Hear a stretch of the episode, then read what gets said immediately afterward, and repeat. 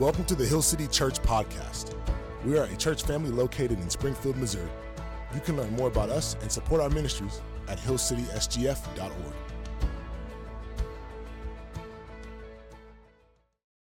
Only he must not acquire many horses for himself or cause the people to return to Egypt in order to acquire many horses, since the Lord has said to you, You shall never return that way again. And he shall not acquire many wives for himself, lest his heart turn away, nor shall he acquire for himself excessive silver and gold.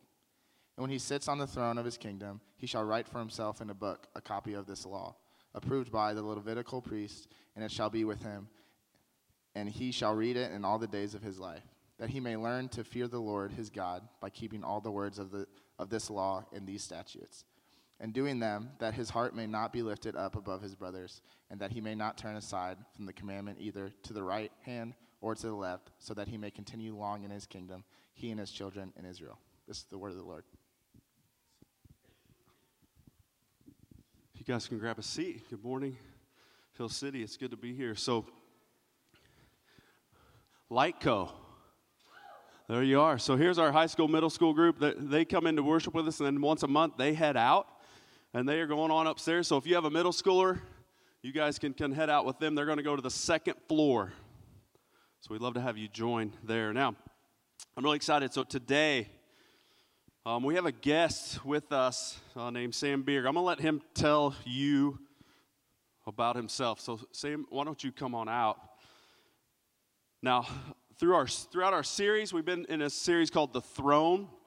And Sam came down and he taught uh, in our school theology. And man, it was, uh, it was just a joy. And, and he's an Old Testament scholar. He, he runs the Spurgeon School of Theology. Did I say that right? Mm-hmm. Okay, the Spurgeon School of Theology. You can tell them a little more about that. But I was telling him we we're going to do a throne series. And I said, hey, what resource might you have? Here's what we're going to be doing. And he was like, Dale Ralph Davis. And I'm like, man, I think there are like three guys in my hometown named Dale Ralph. But I'm like, I already like this guy. So actually, he, this, this, guy's a brilliant Old Testament scholar, and he was one of the primary sources that I used throughout our, our, our series on the throne. And it was Sam who gave me that. Uh, then I was doing some G.K. Beale stuff too. But man, it was a gift to me, you just talking through that and give me that, that resource, and uh, it's, it's helped me out tremendously. Uh, but Sam's a great teacher uh, of the Bible. You guys are going to be blessed today uh, by his teaching. What I want to do is I just want to pray, and then I'm going to turn it over to you, brother, all right? Yep. All right, God, we love you. Thank you for Jesus. God, thank you for life that we have in him. Thank you uh, for allowing us to gather here uh, and lift the name of Jesus high. So, Father, I lift up Sam to you now as he's going to be teaching us uh, about Solomon. God, use him in this place, uh, soften hearts in this place, and just show us amazing things from your word. God, I ask this in the name of Jesus. Amen. Amen. Thanks. Yeah, there's there's a little bit of a challenge in the comment about Dale Ralph. Like I know this is a young church, and there's someone in here, some young enterprising couple that needs to name their son Dale Ralph. Okay. Um, I mean, I, if Mallory and I have a couple more kids, we already have four, and so we'll see if Dale Ralph gets in there. But you can maybe beat us to it. Um, yeah, just really thankful for you guys. My first entry point into uh, Hill City is, is Danny Mack, right? And so, what you, I'm from Texas, and uh, Danny and I, when we get together, it's just like a ton of idioms. I don't know if you've ever heard it, but he just, it's like a duck on a June bug, you know, like uh, he just nonstop. And I do the same kind of stuff. It will probably come out in the, in the sermon. But so, yeah, I love Danny Mack and, and just have really grown to love Brad as well and have been uh, really encouraged by y'all's uh, just hospitality, hyper hospitality um, from Chloe and others. So, really, really thankful uh, for, for how you guys have cared for us. Um, I, uh, my wife's name is Mallory. She's going to be at the second service. We have four kids, and uh, so thankful to be here. Bring greetings to the first service. Uh, from her. We're members of Liberty Baptist Church in Liberty, Missouri, which is right outside Kansas City. My kids are diehard Chiefs fans. There will be a W today. Um, and so, uh, anyway, but Spurgeon College, happy to, to, if I get to catch you afterwards or something, to talk to you about that. But we just, we study the Bible. That's what we do there. And so, thankful to be here. Let me pray very briefly and then we'll jump in. Lord, we ask that um, you cause your servants to hear uh, your word this morning. In Jesus' name, amen. Uh, my assignment is to cover Solomon, um, the whole life of Solomon, and so kind of a, a bridge and cap uh, to the to the series you guys are just coming out of, and as you go into Advent season, and so it's appropriate to ask uh, who who was Solomon? Lived a long time ago, um, and so to put a little bit of modern flavor on it, this is this is how I would express to you who Solomon was. Solomon would be kind of like uh, rolling up all into one person uh, these figures Jeff Bezos, Prince Charles of England, Barack Obama, Bill Gates, Hugh Hefner, Steve Jobs, and Shakespeare all into one person. Don't, don't push that analogy too far, but if you get those, and maybe throw some Taylor Swift in there, okay? So if you get all of those figures, then you kind of have a sense of what he was like in his day um, and, and how scripture seems to characterize him. So, on, on one hand, he's royalty and just has unparalleled power as an entrepreneur, scientist type. Um, he was on the cutting edge of the tech industry. He would have been cool with the tech bros like back then. He would, he would have understood what was going on there. But then on the other hand, he is a marital and relational and, and sexual wreck. Um, so he's just got all these things in the closet that are not going well, all while yet being a best selling poet and, and author. Um, the, he's just an intera- interesting international ph- phenom, really. So lives a chart topper, blockbuster kind of life. But today, those are kind of the wow factor, firecracker aspects of him. Today, what he's going to be as the story rolls up, this is 11 chapters that we'll cover just in quick pace. He's really a cautionary tale um, for us this morning and is going to present himself as uh, a warning in, in your life and my life. And he's this constant contrast, um, just like the Proverbs that he wrote, he's this contrast between wisdom and foolishness. Um, he's a contrast between wickedness and righteousness, right and wrong. So, what we're going to do is just look at six different uh, windows into his life as kind of portals in to understand him, and they'll all be presented as contrasts, kind of almost conflicts in terms. And so, go ahead and turn to 1 Kings 1. Um, and let me just give you like a warning and like a buckle up. Uh, we're going to be moving, flying through here fast. So, if you can listen fast, then I will talk fast. Um, but you really, really, really, really need to be with me in your scriptures, um, following along. And, and I'll, I'll signal to you every time and give a little bit of a linger so you can get over there. But it's very important because the story tells itself. And I'm just going to kind of put some salt in it. Okay, no pun intended, salt company people. So, uh, so that's, that's where, where we're going. And you really, really need to follow along. So here's this first window in, window number one is a peaceful man of blood. He's a peaceful man of blood. So, is that um, an oxymoron or a, a contradictory uh, idea here? Maybe. Um, but Solomon's very name means peace. So, shalom, you've heard that. Uh, well, his name is the derivative of that. And it's kind of like this good omen that just hovers over his whole life. And he is cast in the story of God as a peace bringer in his day. And to some degree, large degree, he really does pull that off. Um, but in 1 Kings 1 through 2, in effort to establish his reign, uh, according to the way David, his father, and I know y'all have been working your way through his life, um, his father tells him, Look, you need to establish your kingdom and you need to deal with some things. And this has like this mafia feel to it. And so I just want to read to you this is chapter 2, 1 Kings 2, verses 1 through 6. And it says, When David's time to die drew near, he commanded Solomon, his son, saying, I am about to go the way of all the earth. Be strong and show yourself a man, and keep the charge of the Lord your God, walking in his ways and keeping his statutes, his commandments, his rules, and his testimonies, as it is written in the law of Moses, that you may prosper in all that you do and wherever you turn, that the Lord may establish his word that he spoke concerning me saying, If your sons Pay attention, close attention to their way, to walk before me in faithfulness with all their heart and with all their soul. You shall not lack a man on the throne of Israel. Moreover, you also know that Joab, the son of Zeruiah, did to me what he did to me.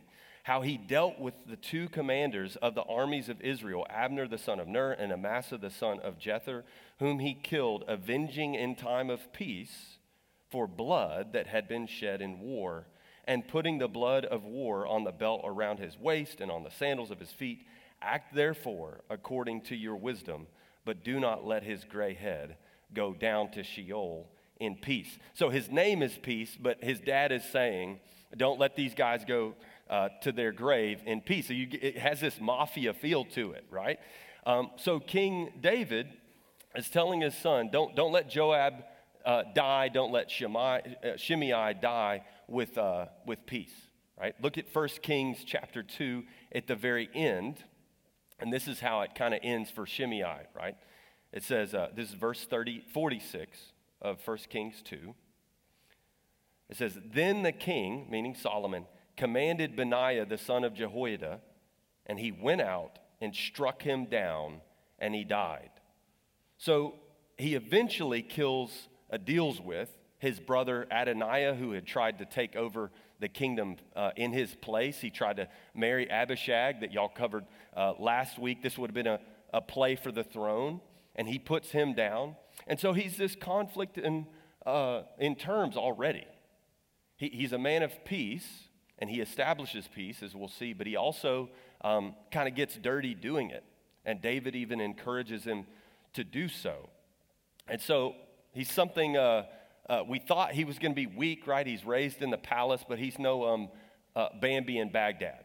I mean, he, he's not, he is not weak. You drop this dude off, um, and he turns out to be kind of from SEAL Team 6. He is not afraid uh, to deal with things in the way that he needs to deal with them.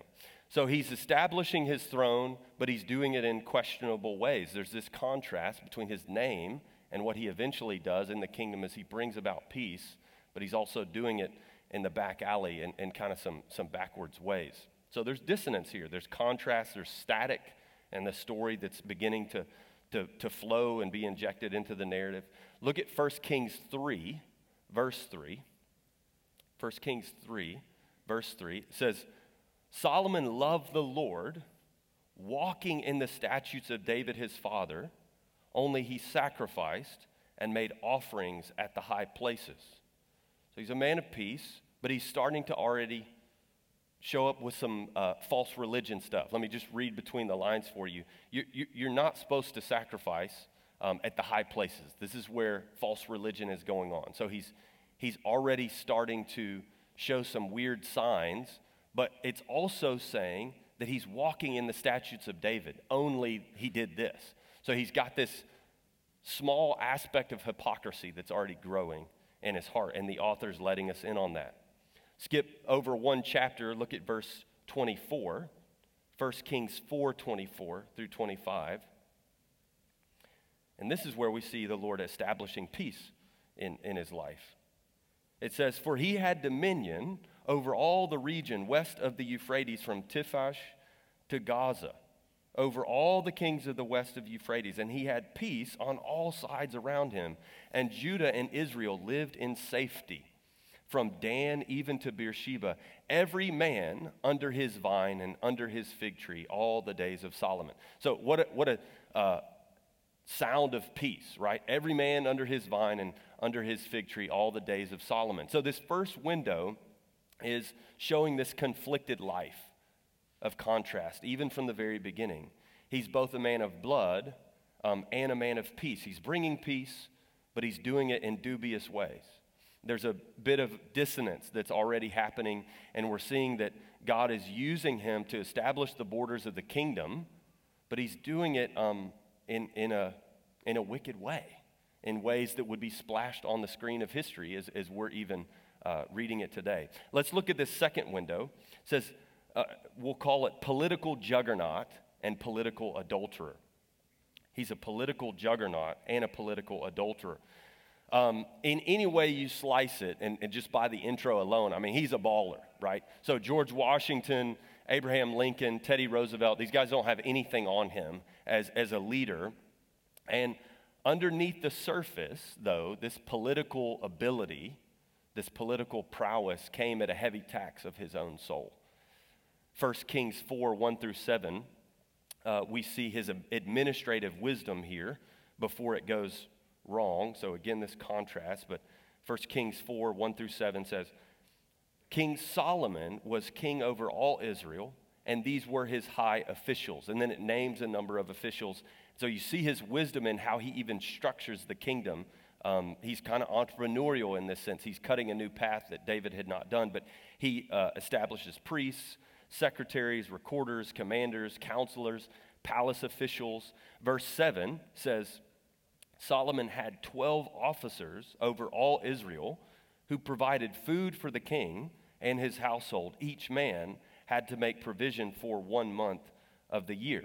So he's this organized and administrative genius, um, but we note a touch of selfishness. Even in the passage that we read in Deuteronomy, it says that you're going to go after, Israel's going to go after this king that looks like the nations.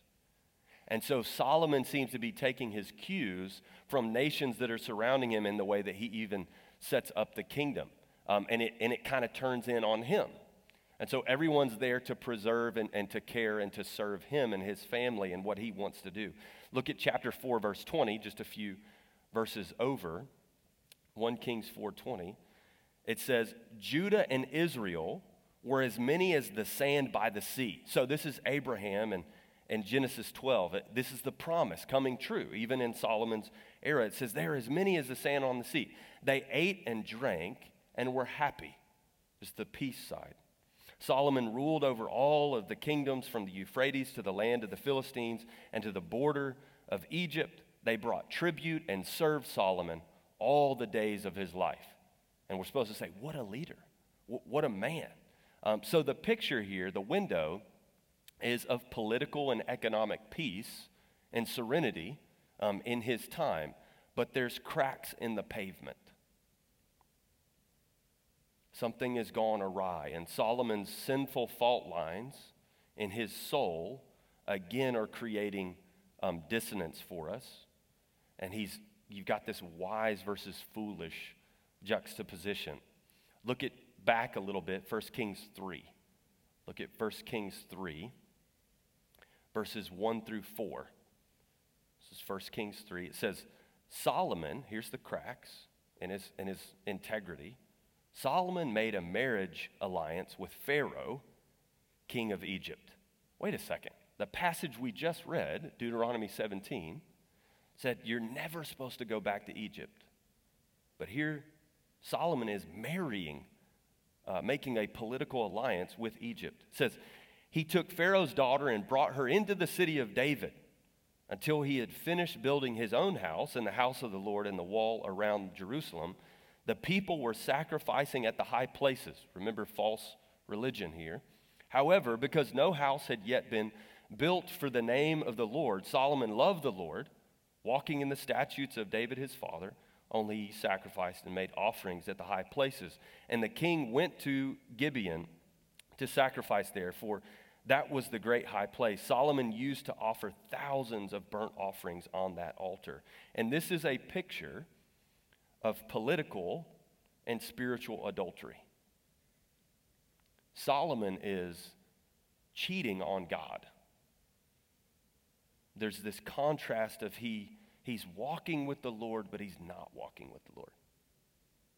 And you should feel, I feel, a degree of resonance with Solomon. This is happening in your heart every day, it's happening in my heart. There's a fight for our walk for our path. And that's how it starts for him. It's a few decisions here and there, expediency. Solomon is morally cracking and crumbling right before our eyes. And, and the TNT, so to speak, is strapped all throughout the building of his life. It's laced throughout his life. It's just the switch hasn't been clicked yet. There's no explosion yet, but you can see that it's, it's beginning to form. So think back again to, to Deuteronomy 17. The, um, the author is cueing us here with, with Pharaoh and Egypt to this ominous music that's supposed to be playing in the background. It is not going well. You don't go back to Egypt, and yet here he is marrying and making a political alliance with, with Pharaoh. Let's skip ahead to the end of the story so you can see what's happening. Skip over to chapter 11, 1 Kings chapter 11, verses 1 through 3. It's just important to see how the, the building does crumble in his life.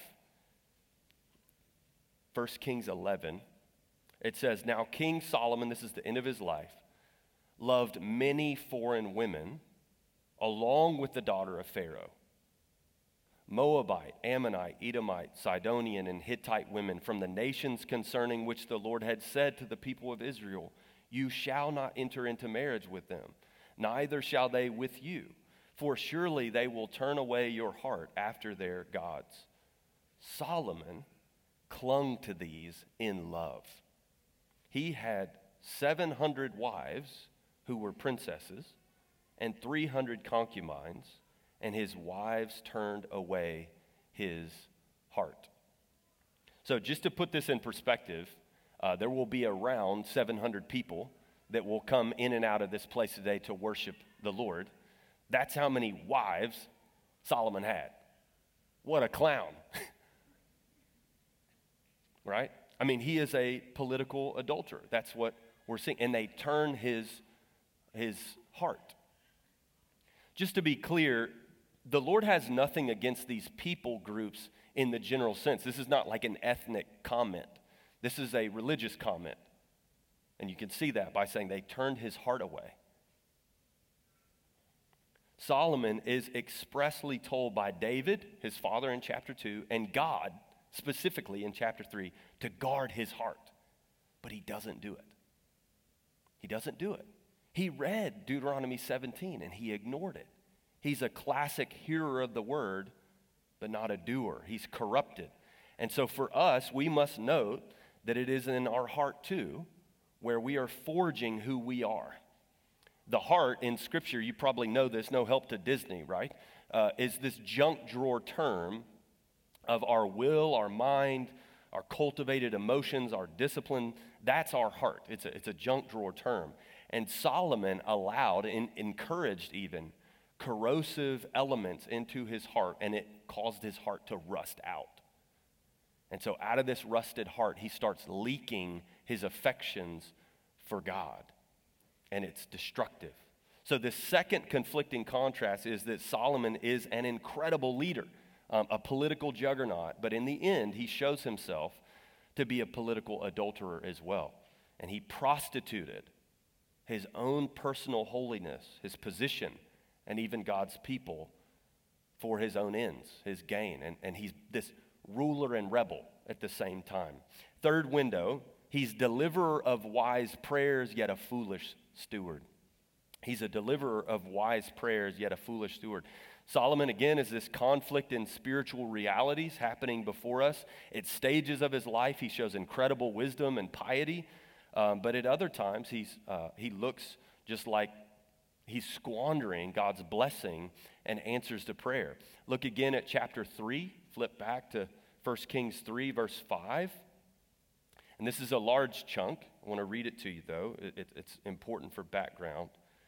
It says, um, 1 Kings 3, verse 5, it says, At Gibeon, the Lord appeared to Solomon in a dream by night, and God said, Ask what I shall give you. Skip over to verse 7. It says, And now, O Lord my God, you have made your servant king in place of David, my father. Although I am but a little child, I do not know how to go out or come in. And your servant is in the midst of your people, whom you have chosen, a great people, too many to be numbered or counted for multitude. Give your servant, therefore, an understanding mind to govern your people. This is his request to God, that I may discern between good and evil. For who is able to govern this your great people? It pleased the Lord that Solomon had asked this. And God said to him, Because you have asked this and have not asked for yourself long life or riches or life of, of your, the life of your enemies, but have asked for yourself understanding to discern what is right, behold, I now do according to your word. Behold, I give you a wise and discerning mind, so that none like you has been before you, and none like you shall arise after you. I give you also what you have not asked, both riches and honor, so that no other king shall compare with you all of your days. And if you will walk, notice the if language. And if you will walk in my ways, keeping my statutes and my commandments, as your father David walked, then I will lengthen your days. So, what comes from here in this passage is, is an example of his wisdom. But it's again this eerie contrast in wisdom versus foolishness. And, and uh, the author of First, King, First Kings brings out this story of these two prostitutes. And maybe you've, you've heard this story, but these two prostitutes, they both have babies. They're living in Israel, and they're brought to him. Um, one had stolen uh, the other's baby because the first one had rolled over on her. It's a, it's a sad story had rolled over on, on their child and, and stolen and swapped out the children. These are morally corrupt and broken women.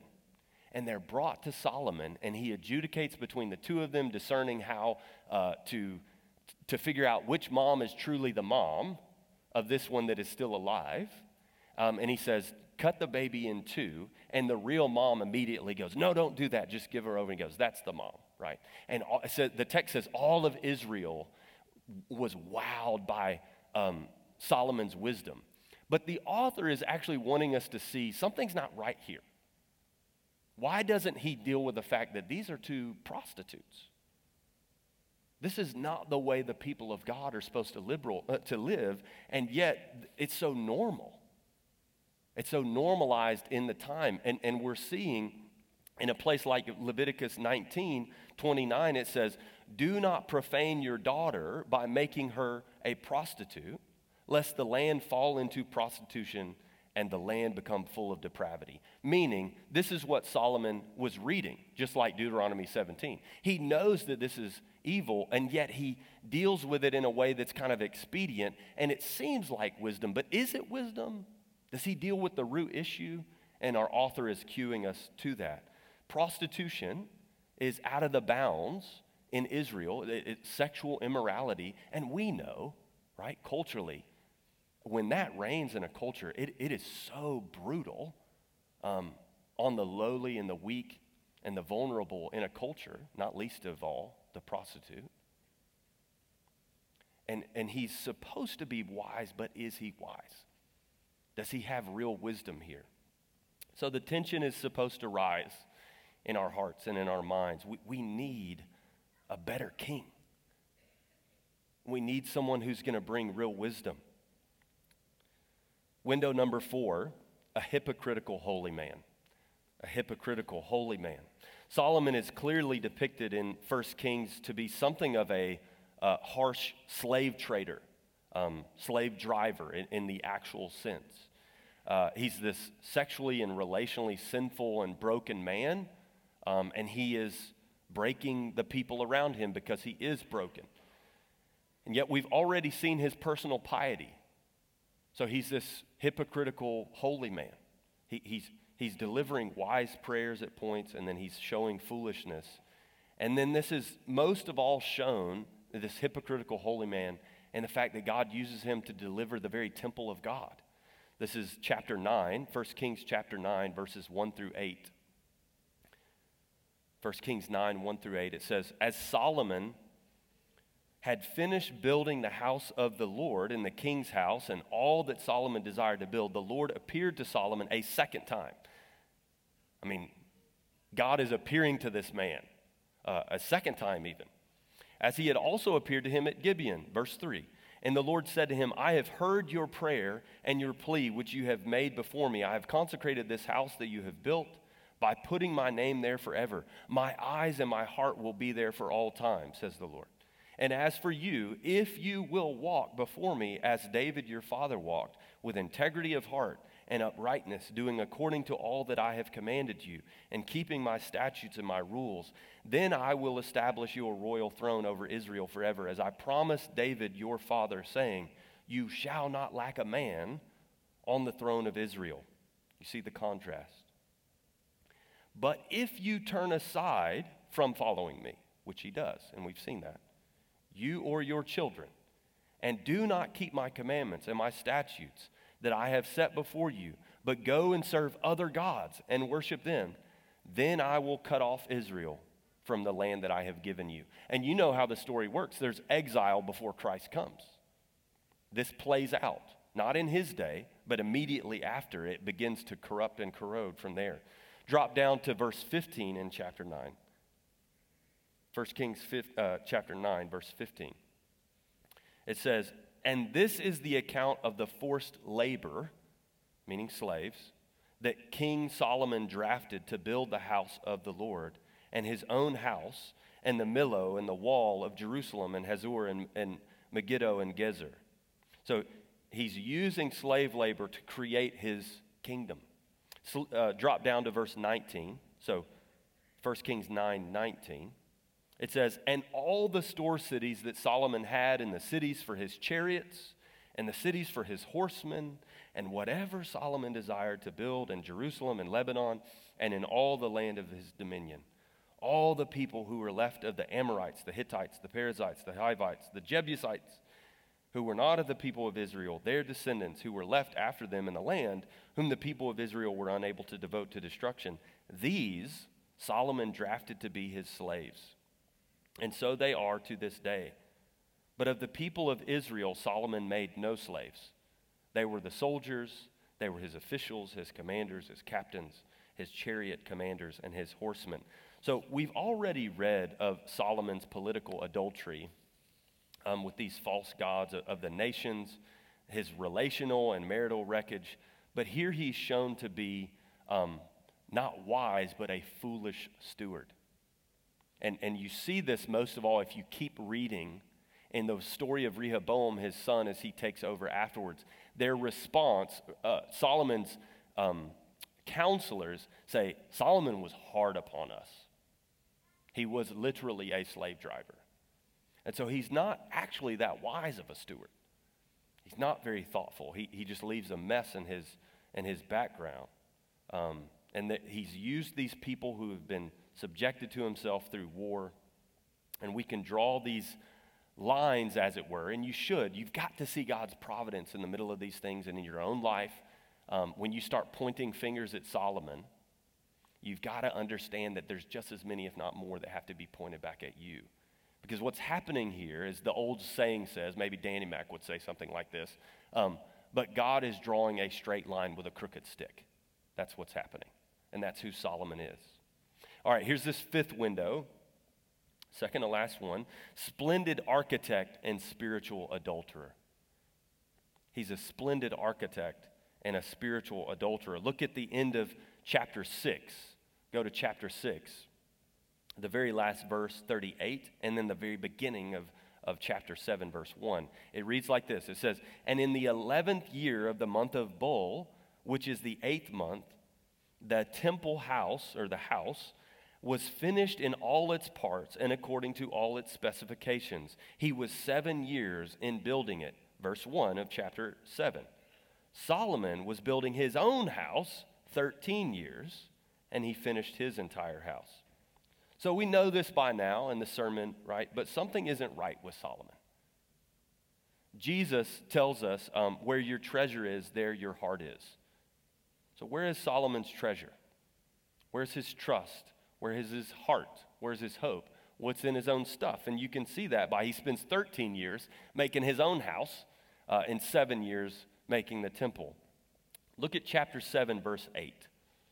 Chapter 7, verse 8 says his own house where he was to dwell in the other court back of the hall was of like workmanship, meaning to the temple.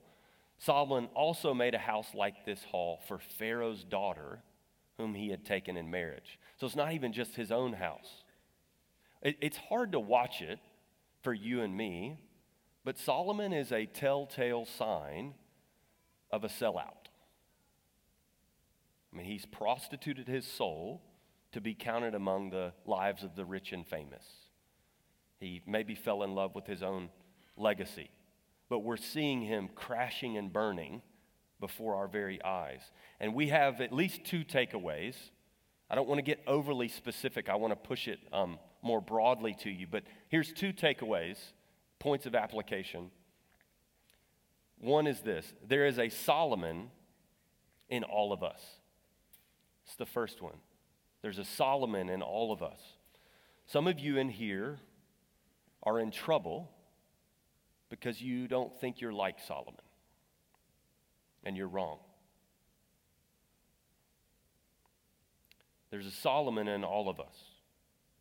You walk in here this morning with various forms of hypocrisy, infidelity, relational wreckage, just like Solomon. It's lurking in your heart. It's just not splashed on the screen this morning. Solomon gets exposed, but he's not any different than you are. You are a hypocrite. I am a hypocrite. I'm a religious broker. You are too. And we're tempted to prostitute our personal holiness for the good life that, that the world tells us to gain. I mean, what would it gain you to get all the Instagram followers in the world and yet lose your soul? And yet we spend so much time cultivating our online life, our friendship life. There's a Solomon in all of us. So you have to keep your heart in God. Second takeaway is small cracks in your character will expand with pressure and time. Small cracks in your character will expand with pressure and time. So Solomon became established in his reign, but then pressures started mounting, responsibilities grew, opportunities for sin increased. I mean, he had the power, the money to do it. And Solomon's affections for God cooled. They became cold. And so there's this slow fade of his fear of God that he talks about in the book of Proverbs. And his affections for God slowly begin to tamp down. They go from a roar to a whimper to a sigh to silence in chapter 11, where there's just nothing left almost. And so he served, like I said, as this cautionary tale for us this morning. And he's standing in Scripture as a warning to you, to me. Some of you in here are a divorce waiting to happen, and you don't even know it. But it's the cracks in the foundation. Some of you in here are home wreckers, and you just don't know it yet. Some of you, to frighten you, may end up in prison because you are playing around with some dark stuff, and it's going to corrode your heart, and it's going to take you to a place you don't want to go. That's what Solomon is teaching us this morning. Let's look at this final one there was one last window, right? And it's Solomon the lesser, and then Solomon the greater. Solomon the lesser and Solomon the greater. The Queen of Sheba in chapter 10, this is this foreign uh, dignitary. She comes in and she had heard and she had seen that Solomon's uh, grandeur and his splendor was unmatched. And so she says, when I finally, I had heard about it, but when I saw it, it, it, it, it didn't even tell the half right? And she just sees his glory. And yet we see the other side of it, right? He's a womanizer, he's a fraud, he's unjust. And we're supposed to see, man, he's at best a half good king. We have to have some kind of better king who isn't addicted to money and power and, and sex and all of these things. We've got to have someone who can actually fix us. But Rehoboam doesn't do it. His son, uh, you know, Solomon's story just ends, and then Rehoboam takes over the, the kingdom, splits in two, northern and southern, and from there, just one after the other, these kings, they just come and go. They don't get near the amount of time that David and Solomon gets. And every one of the, uh, written across the stone of their life is, and he did what was evil in the eyes of the Lord, and he died. Almost every one of them. And he did what was evil in the eyes of the Lord and he died. And he did what was evil in the eyes of the Lord and he died. And he did what was evil in the eyes of the Lord and he died. It's like, man, are we going to get, I mean, can somebody, anybody, save us? Is there ever going to be a real king that's going to fix this deal? And then what do we do? Hundreds of years later, we crack open the pages of the New Testament. Verse 1 this is the genealogy of Jesus, the son of David, the son of Abraham. And then you skip forward to his baptism, and what does the Father say of Jesus at his baptism? This is my son in whom I am well pleased. He does what's right in the eyes of the Lord. And then we also know that Jesus dies, but he won't stay dead. This is the king who's going to pull me and you out of our sin, out of our destruction. And he's worthy of your worship. He's worthy of your praise. And he's, he's able, capable to save you. And he doesn't come with all this baggage like David and Solomon do. I, my encouragement to you this morning is to take this cautionary tale and flip it on its head and go, okay, Jesus is like the reverse of that. He's the king that I needed, that I wanted, that I have to have, that's worthy of my worship, that can actually save me, that can actually lead me. Let me pray, and then we'll, the, the band will come. Lord, you are good, and you do good. And so we pray that you would teach us about forgiveness, that you would save us. In Jesus' name, amen.